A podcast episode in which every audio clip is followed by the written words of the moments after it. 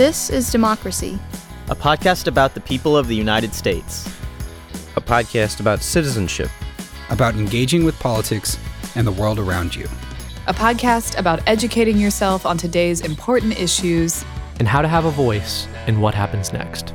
Welcome to our new episode of This is Democracy. This week, we are moving away from our uh, multi week discussion of Civil War by other means and coming back to a series of issues that bring the history of our international society together with contemporary affairs. And no issue does this more directly and more tragically than the current war in Ukraine. We're fortunate to be joined again by our good friend and really someone who already was a leading scholar of Russia and U.S. affairs and European affairs before the war, but is now catapulted, I think, to one of the leading public intellectuals on the topic, uh, our good friend, uh, Dr. Michael Kimmage. Michael, thank you for joining us again. It's, it's so wonderful to be back with the two of you. Michael Kimmage is a professor of history at the Catholic University of America in Washington, D.C. He's also a fellow at the German Marshall Fund and chair of the advisory council for the Kennan Institute at the Woodrow Wilson Center in Washington, D.C. He served on the uh, policy planning staff of the Department of State from 2014 to 2017, and he held the Russia Ukraine portfolio for the policy planning staff in that role. He publishes widely on international affairs, U.S. Russian relations, intellectual, and diplomatic history history, uh, written a number of books that we've mentioned before. The one I'll just highlight now, which seems particularly relevant The Abandonment of the West, The History of an Idea in American Foreign Policy. And Michael has been remarkably prolific in the last few months, writing uh, more than a dozen major pieces uh, in foreign affairs and other places, other major publications in the United States and overseas, putting the war in Ukraine in historical perspective. Uh, so we're really fortunate to have have Michael with us today. Before we turn to our discussion uh, with Michael Kimmage, we have, of course, uh, Mr. Zachary's poem. What is the title of your poem today? A Fragmentary Illusion. I can't wait to hear this one. Let's hear it. When the bomb fell, they were walking in the park, and when the fire started, they were opening their frosted over windows to greet the morning as if it were a bluebird on a branch a few feet away. A few feet away, they were, the children, dancing in little circles down the avenue, reading off words like they were fragments in some grand mosaic, and bread, delivery, recruitment were needed, necessary, if only to see some bigger, less fragmentary illusion. Illusions, the light was dancing on the blue green windows. Illusions, the roads seemed to bend, and the voices suddenly, illusions, dissipate into a general groaning. Eventually, we will all be groaning. Eventually, we are all alone, and we find ourselves, like them, grave at the river's edge, an unremembered, unrecognizable individual. Zachary, that really uh, evokes so many emotions. What is your, your poem about? My poem is really about the uh, conflict between the individual experience of war and the dehumanization uh, that comes with such widespread violence uh, and the terror uh, such that uh, Putin has been imposing on the people of Kiev and other parts of Ukraine in recent days uh, and and and the the real horror, not just in its physical toll on the population, but also in its dehumanization. Right, right. Well, Michael, uh, that's a sad place to start, but probably the appropriate place to start in talking about the war, right? That's correct. Yeah, I believe it's the eighth month of the war, probably approaching the ninth month, and exactly as Zachary illustrates in his beautiful poem. I mean, the the humanitarian toll remains astonishingly high, uh, and uh, the recent development of targeted attacks on Ukraine's electrical grid and civilian infrastructure, which have been ongoing since the beginning of the war, but have intensified in the last couple of weeks, really again underscore the immense humanitarian price that the Ukrainians are paying for this needless and criminal war. Michael, with the perspective of eight to nine months now, um, following things as closely as you are with the historical knowledge you have, what do you think this war is about? What what what is driving the uh, not just Vladimir Putin, but primarily Vladimir Putin and the other actors in this war? Well, I think Putin is difficult to characterize at the present moment. I think that he has, because the war has not gone well for Russia, has changed to a degree uh, in his ambitions, not his ultimate ambitions, which remain, I think, in a sense, simple. He wishes to control the the destiny of Ukraine, and through control of the destiny of Ukraine, he wishes to rewrite the rules uh, of European secure, security and European uh, order. And those are, in his view, grand ambitions. And I don't think he's given up on those grand uh, ambitions, but they seemed perhaps tantalizingly within reach in the first couple of days of the war for Putin and they've really receded further and further from uh, from view for him. So you know, I think his tangible ambition at the present moment is just to kind of hold on through the winter uh, and see if he can draw this war out and extend it, and if the other side will start to uh, to crack. But uh, you know, sort of a, a, broader view of victory for Putin, I think, is very very hard to. Uh, to identify at the moment, I sort of feel from Putin's side or from Russia's side that the war is entering into a nihilistic phase. That it's not really determined by victory anymore. It's difficult to say what victory might mean under the circumstances, but the will to inflict suffering is still uh, very great, and in a sense, to deprive Ukraine of any kind of victory or to deprive Ukraine's Western supporters of any kind of victory. But it's it's it's gone from a positive set of ambitions in the sense that there was an order Putin wished to create to a negative set of ambitions. You know, so the worst case scenarios that he's trying to uh, to forestall. That's you know one half of the crisis. For Ukraine, I don't think that the war is complicated to characterize uh, either. Uh, in a sense, it's a very different trajectory for Ukraine. It was utterly existential for the first couple of weeks uh, and months. I do think that we can say with confidence that uh, Ukraine will hold and Kiev will be its capital, and Zelensky's government uh, will stay uh, in place, uh, absolutely for the foreseeable future, or simply for the future, was a, which is a kind of astonishing victory for Ukraine. But the struggle for sur- survival is still absolutely ongoing and absolutely unfinished. Uh, and uh, in that sense, Ukraine has achieved a great deal, uh, but the road ahead of it is going to be long. I think it's for the third side of the conflict, which is the Western and international global supporters of Ukraine, where in some respects, the, the war is most difficult to, to characterize. It's about support for Ukraine. Uh, it's about keeping Ukrainian sovereignty and independence, as the Biden administration continues coherently to affirm. But you know, beyond that, the kind of goals of the war uh, are a little bit uh, nebulous. So Russia is struggling not to lose. Ukraine is going to struggle to hold on to all that it's uh, achieved over the last eight nine months, uh, and the Western supporters are going to be there behind Ukraine, but uh, I think with a little bit less of a strong story to tell. And with the benefit of uh, whatever eight months of hindsight can provide, um, why do you think it was that the Ukrainians were able to resist what, what many, including uh, us three, uh, on February 24th, uh, predicted would be a very swift Ukrainian defeat? Yes, I mean it's it's uh, it's an excellent question, and it's very nice to be reminded of that conversation that we had at the beginning of this whole uh, nightmare, uh, and to be reminded that for the three of us who, from the very beginning, were completely sympathetic with the Ukrainian cause, uh, that we underestimated uh, several of the capacities that have shown themselves uh, in in spades over the last uh, couple of months uh, in Ukraine. So I think that you can answer the question really from two vantage points, and most important is to start with uh, with Ukraine. That it's a country of considerable size, you know, roughly the size of Texas, and a population a bit under 40 million. Uh, that has always had a sort of proverbial about Ukraine that there are regional, ethnic, linguistic, and religious uh, differences within Ukraine, uh, and that had been one source of skepticism about whether it could pull through with a war. Uh, but Ukrainians have resolved that problem. I don't think that that's uh, an issue at this stage. It's not that the differences have gone away, but they're in no sense uh, an obstacle to the kind of national unity that's necessary at wartime. secondly, for the Ukrainians, the military that they have is one that's quite a lot better than it was in 2014 uh, that's uh, you know sort of better integrated, uh, better run, uh, better equipped equipped when it, than it was when you know Russia took Crimea and handed Ukraine a couple of defeats in the summer and and, and winter of 2014 2015 uh, and you know in addition to a high quality military uh, Ukrainian decision making has, I think, been extremely uh, sound.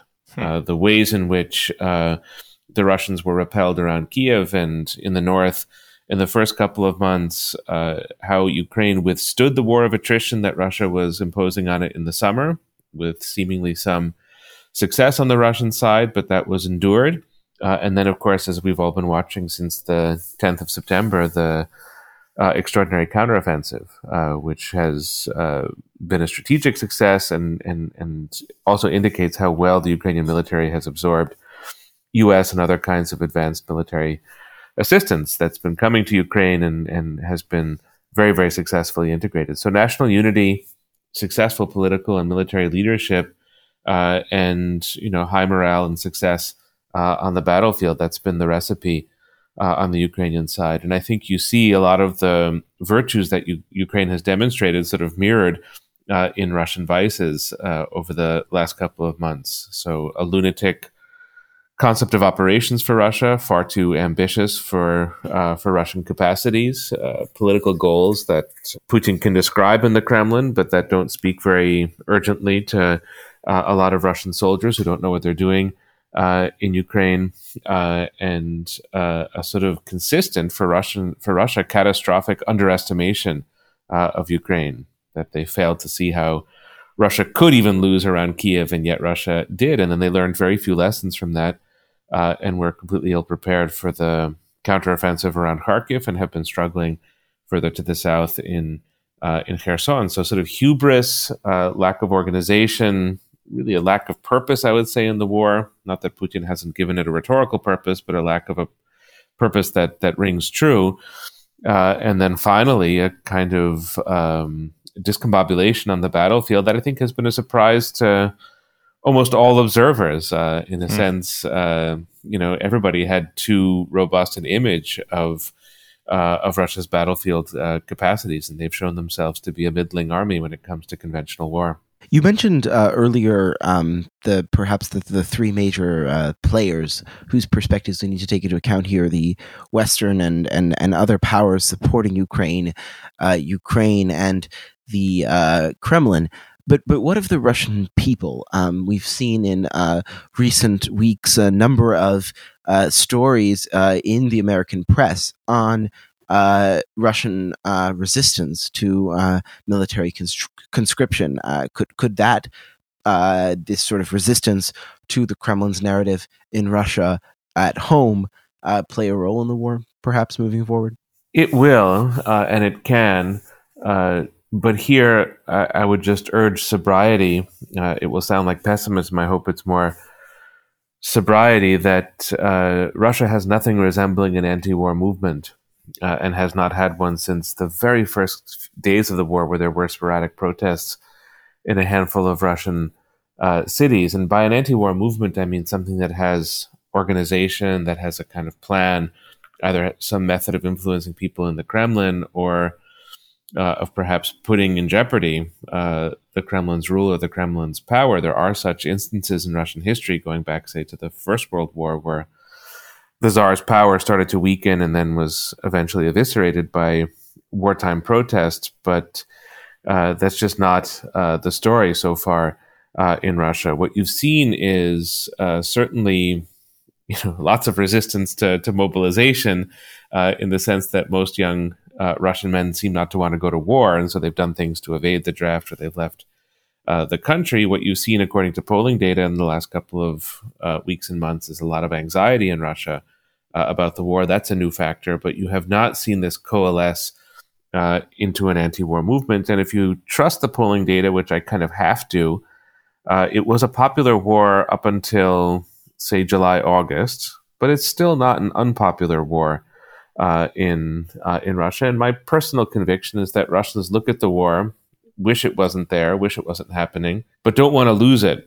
Uh, and to that degree, Putin has the support uh, of the Russian population. But it's early days for a war that I suspect is going to be quite long. Uh, and if Putin would be prudent, you know, he is apparently in his own description a great student of history. If he would be prudent, he would study the history of long, poorly articulated uh, wars of attrition, uh, and he might see some very, very worrying signs uh, already within Russia, but worrying signs in terms of what could happen a year from now, two years from now, uh, three years from now. So, yes, disorganization, chaos, I think a lot of discontent under the surface and behind closed doors. Uh, but in public, uh, alas, an absent or non existent anti war movement. So, Michael, as I was listening to your really evocative description of the situation in Russia today, it does seem to me it echoes, as I think you implied, uh, the circumstances in Russia perhaps in 1915 or 1916 when there wasn't an anti war movement as we think of it in the United States. But there clearly was a restiveness and a um, discombobulation of society that contributed through discontent to the undermining of a regime. And uh, shouldn't Putin be conscious of that? And should that have some effect on him? He should. I mean, it's it's a very good uh, analogy, very telling analogy. In fact, in 1913, a year before the First World War begins, you have the, I think it's 1913, uh, but you know, uh, roughly then you have the 300th anniversary of the Romanov dynasty, which is celebrated right. with great, great enthusiasm across Russia, all different orders of and classes of uh, of society. So, if you would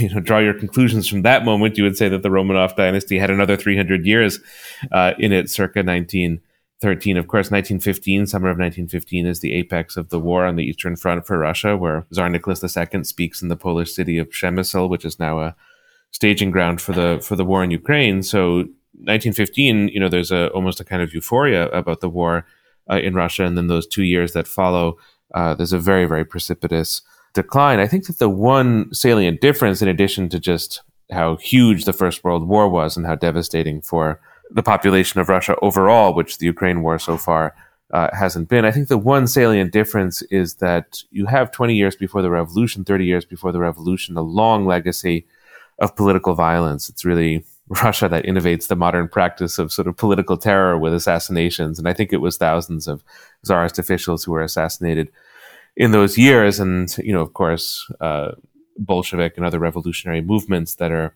you know sort of operating within Russia and uh, have the czar as a target, and that's you know not been the case for Putin. He's sort of presided over, in a sense, more stable uh, or, or, or or peaceful times. So there's not a revolutionary movement waiting in the wings right, uh, at the right. moment as there was uh, as there was then. But you know, one has to be careful with those kinds of judgments because, especially in the dictatorship that Russia overtly is now, and you know probably has been for several years, but very emphatically is uh, now. Um, there's a lot that's invisible. So um, there really may be revolutionary sentiment, but it's it's it's possible that we can't see it. But I think that the basic fact is that a war is a pressure point an unjust and criminal war is an additional pressure point, and then a war that Russia may well be losing is uh, an even greater pressure point, uh, and whether Putin has the capacities to navigate himself toward a ceasefire or to navigate himself out of this war or to navigate himself through this catastrophic war, it really remains to be seen. And, and it's, it's possible that he does not have those capacities.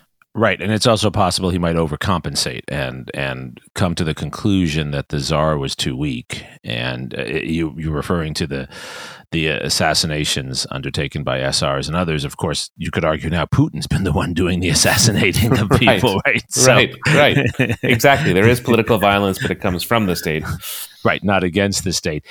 How do you think about the on again, off again nuclear threats that come from Putin? I'll offer you an argument that I think is clear, uh, and I think also reassuring, and I hope that it's it's it's true. Uh, you know, I think that um, the value of the nuclear threat for Putin is the value that it has in terms of instilling fear, uh, and he's done a good job in the last couple of weeks getting headlines about this. And uh, you know, just today at the Valdai conference, a sort of international affairs conference in Russia, was making jokes about nuclear war uh, and sort of bringing it back onto the uh, onto the agenda. Uh, and of course, when he does that, uh, he forces everybody to take note uh, of this circumstance that Russia is a nuclear power and you know, kind of madman theory type uh, behavior from from Putin at the moment. And I think that his goal, his most you know, sort of effective goal or sort of efficient goal with this is to sow division within the body politic of perhaps the United States, but especially of Germany, where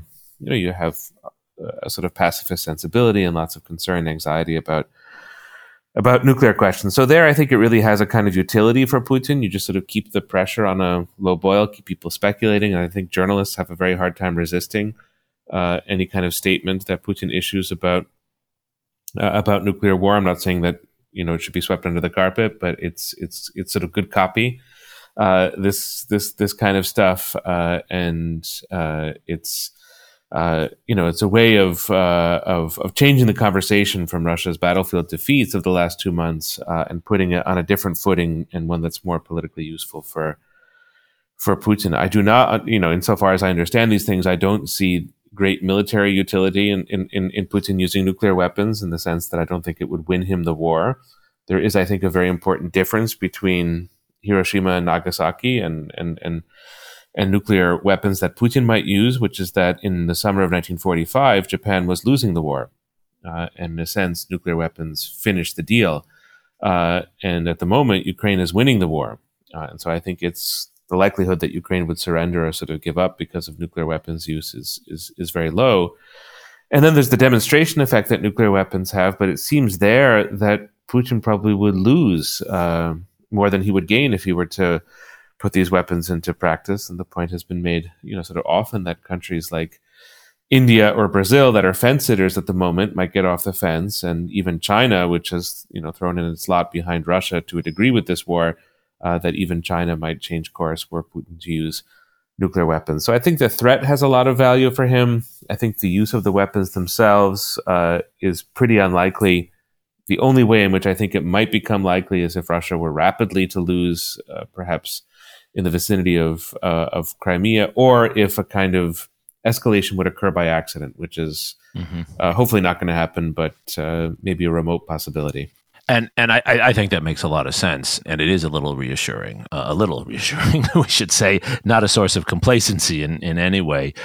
How do you think about the role of uh, our European allies uh, as as this war emerges and as we get into winter? It does seem one of the things Putin is counting on is that the pressure on the Europeans will be greater, both from the greater energy needs they'll have this this winter, and from rising prices, uh, and and the Saudis have certainly contributed to that by reducing production of oil in this period. So one thing that I think the Europeans are not going to do, and I think this speaks to mistakes that Putin has has made regarding Europe, is that they're not going to go back. So it's very true that Europe will suffer, is already suffering from inflation and all of the costs that come with high energy prices. And I guess you could say, if you wanted to be very simplistic, that the magic bullet would be to sue for peace in Ukraine and sort of get Russia to resupply, you know, the gas and the oil, especially the gas. But you know, I think that Russia has shown itself to be so untrustworthy uh, that that would be a pretty uh, crazy argument for Europeans to embrace. And I think that they're not going to embrace it. You know, it's as if they've crossed that bridge, they've sort of crossed that Rubicon, and there really isn't a way of going back to the status quo ante. So I just don't think that European countries are going to link sanctions policy or start exerting pressure on Ukraine in such a way as to you know, sort of bring the war to a quicker uh, termination because of all the things that you're describing. But um, you know, having been reassuring on the on the nuclear question, let me try not to be too Pollyanna-ish on this uh, particular question. I think it's it's the way I see it. It's more as a set of variables uh, that are going to bring increasing instability to Europe uh, in terms of Europe's domestic politics. I mean, we saw this in 2015 with uh, the Syrian civil war and the migrant crisis that it generated, that it did, for example, in Germany, create a new kind of popularity for the AFD, for that far right political movement. AFD has been creeping up a little bit in some of the more recent German uh, elections. And so it's not as if Europe per se is going to change course. I don't think in the next 12 months that's going to uh, that's going to happen. But will enough of these variables coalesce uh, to sort of diminish the consensus, uh, to foster polarization, uh, maybe to make Europe as a whole less functional and and and, and therefore less able to prosecute uh, the war to, to to contribute to Ukraine's success through financial and and military means? and in that sense, could the kind of Western coalition be degraded? But let me just throw in one further point here that the U.S. plays a pretty important role uh, in all of this, and I don't think that Europe is going to break from sanctions or from support for Ukraine if the United States is robustly in favor of these things. It's not as if Europe, uh, it's not as if the U.S. calls the shots in Europe, but I just think that if you have strong support from the U.S., it would be quite hard for Europe to go uh, in a very, very different direction. So I think for the next 12 months, we'll see a kind of policy continuity. Uh, if Europe has to go through a second winter uh, of energy crisis, then maybe you could say all bets are off. But 12 months is is a long enough time in politics. Well, and it, it seems to be shaping up for a pretty warm winter so far in lots of Europe. It's been Yeah. a warm fall, yeah. Yeah, well, let's hope so. Let's hope. uh, Though uh, it's hard to know what to hope for with climate change. Right? I mean, so I don't know what I'm supposed to hope for colder or warmer weather. I don't know. I just want non-extreme weather. Let's put it that way. So, so Michael, uh, the the question that puzzles me the most is how Ukraine should strategize going forward, and and maybe we can talk about that. You you've spent a lot of time, I know, thinking about the Ukrainian position and all of this, and it's clear, as you said, that they they've done so much better than so many of us expected, and uh, they are winning the war. I think those are just undeniable facts. Uh, but that doesn't mean they will win the war. Where should they go from here? It's not an easy question to answer. The tragedy of Ukraine's position is that Russia is, after all, a nuclear power. Uh, it is the case that Russia has a population of 140 million people, and however badly Russia has done militarily over the last eight months, uh, it's not a military lightweight. Uh, and it does have, if it's able to sustain this war effort over a two, three year time period, it does have the chance to reconstitute itself. And if Putin stays in power, which which he may, uh, those ambitions are going to stay in place. Uh, the ambitions of taking Kiev, of toppling the Ukrainian government, of, uh, of of trying to exert considerable Russian control, at least over, you know, sort of half of Ukraine or a portion of Ukraine. So that, in a sense, is part of the landscape for Ukraine, uh, in the way that the Alps are part of the landscape for Switzerland. You can't get rid of that set of circumstances, and I don't think that Ukraine can bet on Putin falling and a benign Russian president, pro-Ukrainian, you know, pro-Western Russian president coming to power. That's you know, that's betting on a thousand to one odds uh, of of something happening, and you just can't base your security on that uh, on that foundation. I think that Ukraine has to be very careful about keeping its alliances with the U.S. partnerships, alliances with the U.S. With Western Europe, I think Eastern Europe is going to be just very firmly in Ukraine's camp, you know, forever. So it, that's not something that Ukraine really has to work on so much. But certainly with the U.S. and Western Europe, that support is crucial. So there, it needs to just be clever diplomatically and continue using the kinds of narrative devices, social media devices that Zelensky has so effectively used. Uh, and then I think there will be a need uh, in the future, maybe a year from now, maybe two years from now, not for peace with Russia, uh, but perhaps for a version of a ceasefire uh, that Ukraine can then back up with real deterrent tools, with, of course, the help of the U.S. and with other outside uh, outside powers. So it's not that you're depending on Putin's good faith uh, to keep the peace, but that you can hopefully put an end to the worst of the fighting. Along which territorial lines, I don't know. We can say going back to pre February 24th, I suspect that's probably on the optimistic side. But you know, if it's that, if it's less than that, if it's more than that, that you know is is is up for determination. A kind of line of contact, uh, uh, a seventy-five percent ceasefire, perhaps, uh, and then really, really robust efforts uh, at deterrence that would make it hard for Russia to act on the will uh, that it will have, that it will retain to reinvade. And you know, we could go on to the economic questions from here, but let me leave it at that. But I think it will be a semi-peace enforced by deterrence uh, that will not resolve the problem, but put an end to the worst of the fighting. And and what about the sort of uh, maybe the factor that's most up in the air at the moment, which is uh, the American uh, political climate around Ukraine? There's been a lot of talk lately of what a Republican-controlled House of Representatives or Congress uh, entirely uh, would change about American policy towards Ukraine. Do you think there's a risk uh, that Ukraine loses? In, in in some significant sense, um, support from the United States. I don't think it risks losing support uh, from the United States. I mean, it does feel to me like the Biden administration has been hurrying to get a lot of assistance over to Ukraine before the midterms. So they are perhaps worried about something, and, and, and I would take that quite uh, quite seriously. Uh, you know, Congress is a co-equal branch of government, and um, you know, in theory, could try to wind down the war. But that to me seems uh, a lot more than what Republicans uh, would attempt to do if they would take the House or if they would take the House uh, and the Senate. They, they, they may get in the way. They may slow things down. They may make that money harder to come by. Maybe worst case scenarios that they would start impeachment proceedings or congressional investigations related to the war that could muddy the waters and just make it more difficult to to argue for in the public sphere. All of that is possible, but I just don't think that Congress is going to impose a change of course on American foreign policy with this uh, with this issue, and I don't think the White House is going to be persuaded by by Congress to change course uh, itself. So you know there could be tweaks, there could be diminishments to the policy, but I think the policy is going to stay long past uh, the midterm elections, and in, in that sense, I think 2024 will be the uh, the sort of test case. If if if I were you know sort of in the Biden administration at the moment, instead of looking at the midterms with fear or looking at the Republican Party with fear in this regard, I think that they should look at it as an opportunity uh, to just continuously connect, reconnect with voters, with constituents, with um, with the American people and continue to win the argument. Uh, you know, the arguments that the administration has are very good, uh, and it has a considerable track record at the moment uh, over the last eight months. So just keep driving that home, keep sort of uh, engaging in the debate. In some ways, uh, a, a, bit of skepticism or questioning from Congress can be a good thing. I frankly was was happy to see uh, congressional Democrats put out a letter a couple of days ago challenging Biden administration.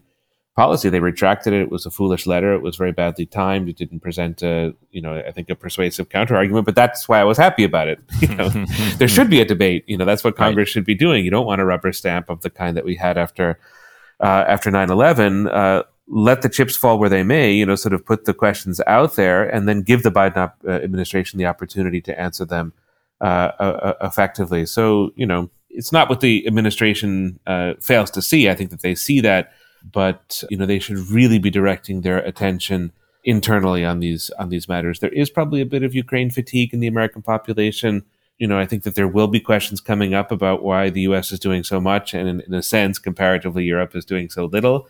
Uh, and you know, those issues are going to have to be dealt with uh, and and managed. So that's, I think, how ideally the the sort of Republican skepticism could be converted into just a more a firmly grounded policy for for the for the White House. Well, and it does seem an area, Michael, where there is an opportunity to build bridges between some Democrats and Republicans on this issue. Not all Republicans and not all Democrats, but it does seem that this is an area where one could see effective partnerships across the aisle. Yeah, certainly with Mitch McConnell, so whose statements, you know, over the last couple of days. Um, have been, you know, very robustly in support uh, of uh, of Ukraine, and I'm, you know, sort of less versed in uh, in in other figures. But you see how a candidate like J.D. Vance has been sort of struggling on this issue. That he wants to take a kind of, I don't know what the explanation, the best description would be for it, but a kind of populist Ukraine skeptical line. He wants to, and he sort of tr- sent up a couple of trial balloons, and it seems not to have worked that well. Right. Uh, in Ohio, that's not material for coalitions in the White House, but it is interesting that the kind of maybe it's a stereotype, but the sort of neo-Trumpian pro-Russian or uh, you know sort of skeptical uh, politician about Ukraine that they seem not to uh, have very good recipes for connecting with voters and getting their message across, and that may be helpful in terms of finding other Republicans who are much more in line with the uh, with the Biden arguments about Ukraine. Right, right. So, so Michael, to to sort of bring all of this detail together, you've given us really such a, a powerful and well informed perspective on so many dimensions of this very multidimensional conflict. Is it safe to say, really, what this is is a war of attrition that we're in that is not going to end anytime soon? And w- where there's unlikely to be major shifts militarily or politically in the near future? I'm not entirely sure, getting a bit outside of my own actual uh, expertise. But I think that what the 10th of September, the Ukrainian counteroffensive around Kharkiv showed is that what threatened to become a classic war of attrition over the summer could pretty quickly shift into something else. And again, the integration of HIMARS and other precision, you know, sort of missiles and other kinds of weapons uh, by Ukraine uh, has given them a kind of momentum.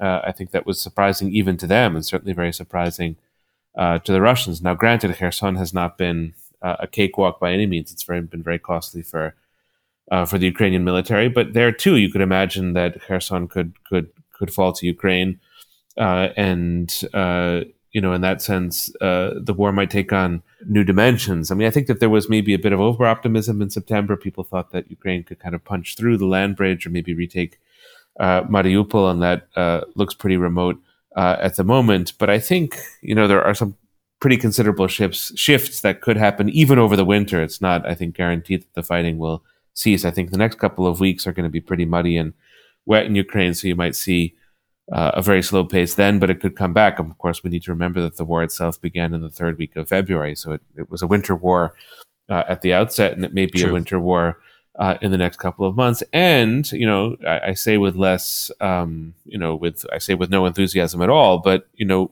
we have a social media conversation about Russia's mobilization that's a little bit like the social media war, very much filtered through certain lenses and we've seen the incompetence and you know Russians running away and people who don't have enough equipment and all of that but you know mobilization over time will get rationalized uh, and if it is 300,000 additional soldiers that Russia has brought on board uh, that too could make it something other than a war of a uh, of attrition but that would be a spring summer dynamic next year. So yes, it has many of those aspects of a war of attrition. Certainly, if we look at the global dimensions, we have the kind of Russia bloc uh, and the Ukraine West Bloc, and they're sort of trying to outduel each other through economics, not through military means. But on the battlefields, it could be uh, you know sort of fluid and dynamic. Uh, certainly for the next couple of months. And and that anticipated my my final question for you. Um, and you already spoke a bit about this, but I wanted to really uh, put a fine point on it if you were advising the Biden administration now, would you advise the administration to try to support a breakthrough for Ukraine or to to bet on time? Uh, is time in is time in our favor or not? I I, I think uh, betting on time to me makes more sense. Uh, you know, if they can achieve a breakthrough, you know, Godspeed.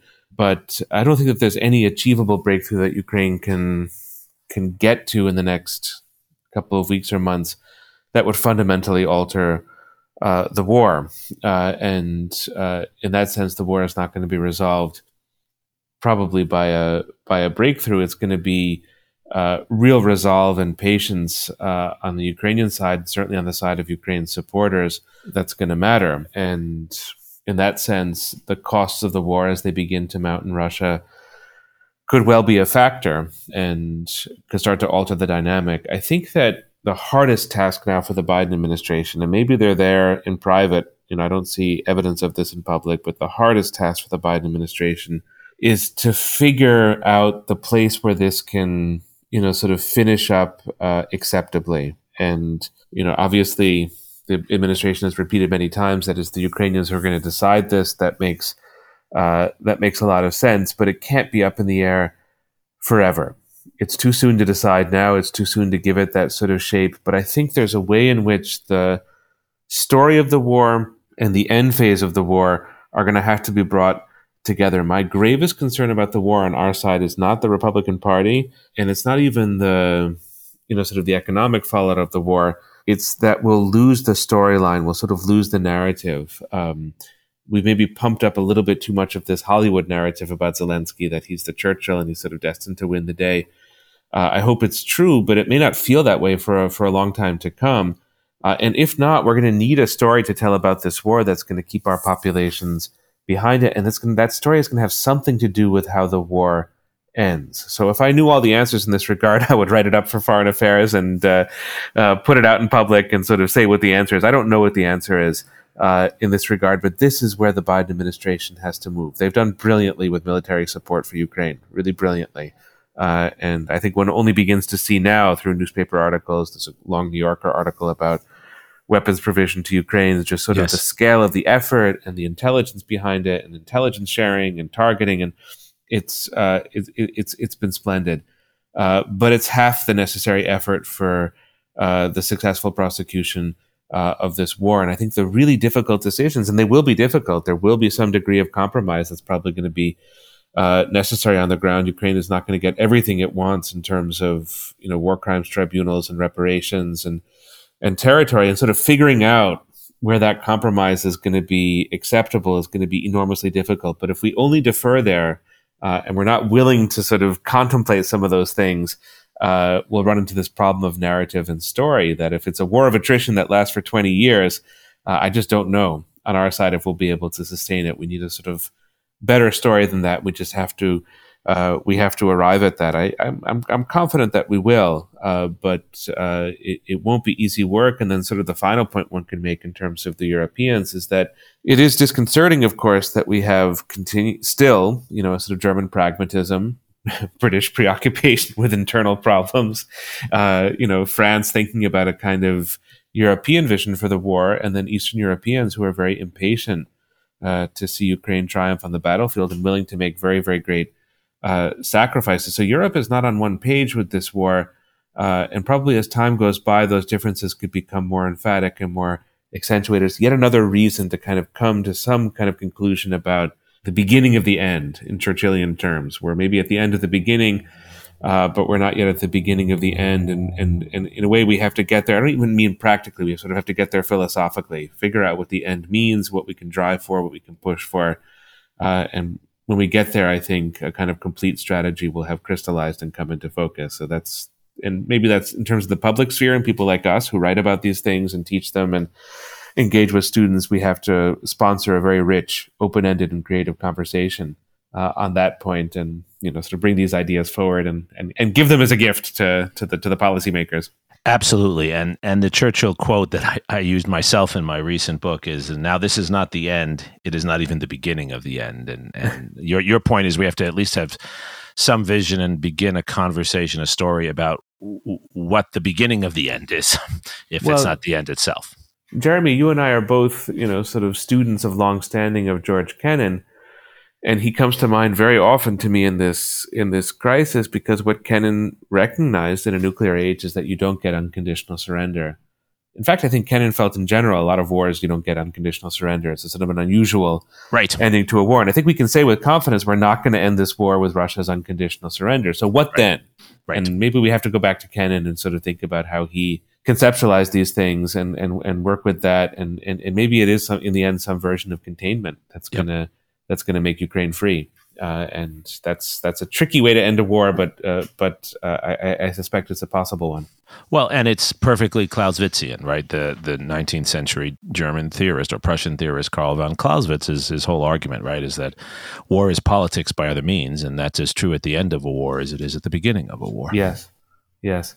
Zachary, uh, Michael has given us really such a, a, a, powerful tour d'horizon of of this conflict. He's allowed us to see the domestic and the international implications uh, in Russia and Ukraine and elsewhere. He's encapsulated so many dynamics. As as a young person watching this closely, and I know you and your friends are, and many others.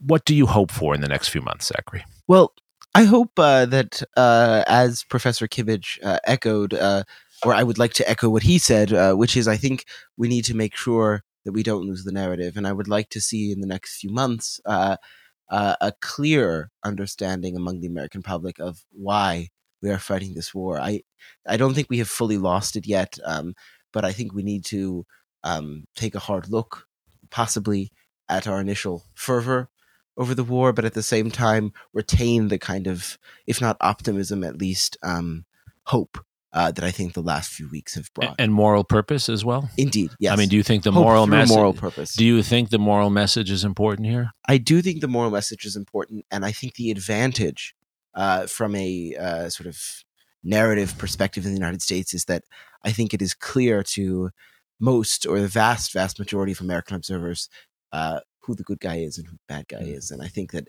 that's always a much easier story to tell uh, and and sell, if you will, to the mm. public. Mm.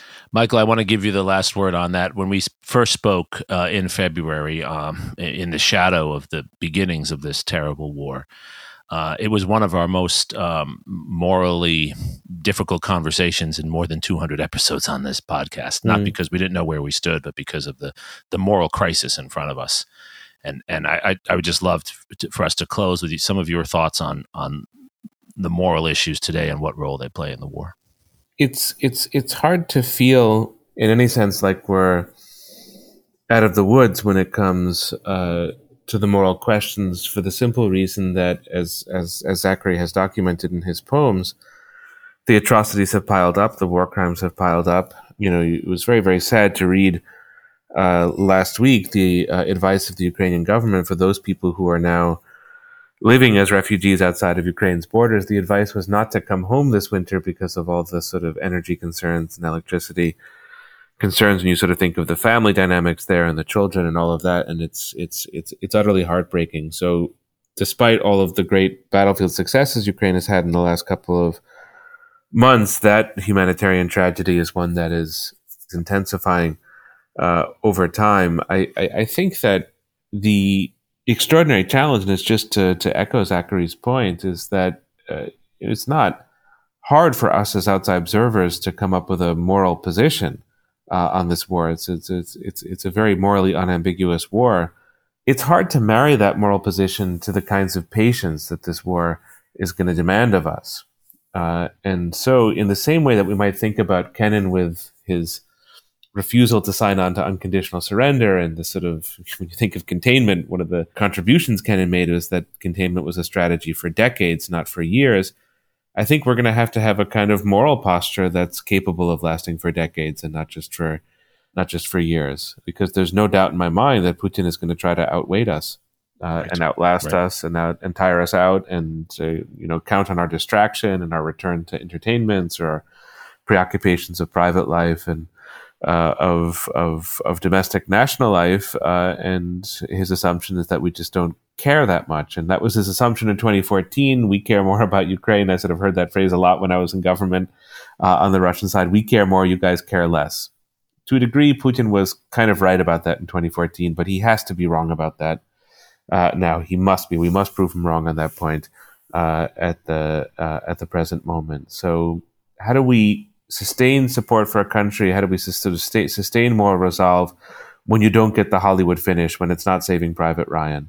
That's yeah. that's our question, and we need a moral framework and vocabulary. So let's let's never forget the Second World War. It's always worth remembering, uh, but let's not overthink the Second World War at the present moment and and overthink that moment of of resolution because I think we're going to have to live without a, a quick or easy resolution. But at the same time, uh, I think it was the word moral fervor that uh, uh, that Zachary used, you know, sort of uh, retain that moral fervor as we stand at the river's edge of this war. Right. And as George Kennan said of the Cold War, and as uh, many uh, said it really throughout this, the Civil War and the long post Civil War period in our country, it's the long struggle and the, the moral mission and narrative of the long struggle that, that's, that's crucial. The um, Civil War. The, I, I don't please. mean to extend the conversation too far, but the Civil War, and I haven't read your book, Jeremi, but I, I, I wonder if you would agree with this point. I think the Civil War is an excellent analogy because, as Eric Foner and other great historians have taught us, it's not like the Civil War ends in 1865. Right. I mean, right. it's still, in a certain sense, ongoing in our political lives and, and culture, and certainly on the on the issue of uh, eradicating slavery and racial prejudice and and those inequalities uh, that were one of the many reasons why the war was fought. Again, 1865, 1875, 1885, 1925, 1965. I mean, you can just see the sort of uh, the ways in which the cause was not realized uh, and the ideals of the war were not, you know, sort of fully achieved if they've even been down to the present day. So I think the Civil War is a very, very good uh, analogy uh, and, uh, in a way, a very, uh, a very sobering one. Precisely, precisely, and and uh, back to the the point you've emphasized so many times so well, Michael. Uh, the reason it's a civil war by other means is because the um, the politics continue to matter enormously. The narrative matters uh, as much as who's firing weapons upon whom on a battlefield. Yes, M- Michael, you have given us really a an informative, provocative, stimulating, and very helpful way of understanding this enormously complex and terribly tragic moment that we're all a part of uh, in different ways right now. And I think you've also given us a pathway forward for our listeners who care about democracy and care about their own participation in democracy to see how this history can be useful how all of us can be part of at least the public discussion about the moral dimensions of this war and how crucial those moral dimensions are to the, the content of the war itself. Michael, thank you for sharing your insights and your time with us. And we hope you'll continue writing so we can continue learning from you, from your pen, as well as from your voice. Well, these kinds of conversations are only possible in the company of a poet uh, and uh, of a scholar of you know sort of wars civil civil cold and, and civil cold and hot. So it, it's uh, uh it's the ways i like my steak michael. Right. Well better civil than than cold but uh, or rather better better hot than cold. But uh, um but uh it's only possible because of the uh, of the of the wonderful space that you guys create on this program. So I will very very much look forward to uh, the moment when it's possible to return to your company. Well, we look forward to that as well. Thank you as well, uh, Zachary, for your uh, stimulating and thoughtful poem as always. Thank you most of all to our loyal listeners for joining us for this week of This Is Democracy.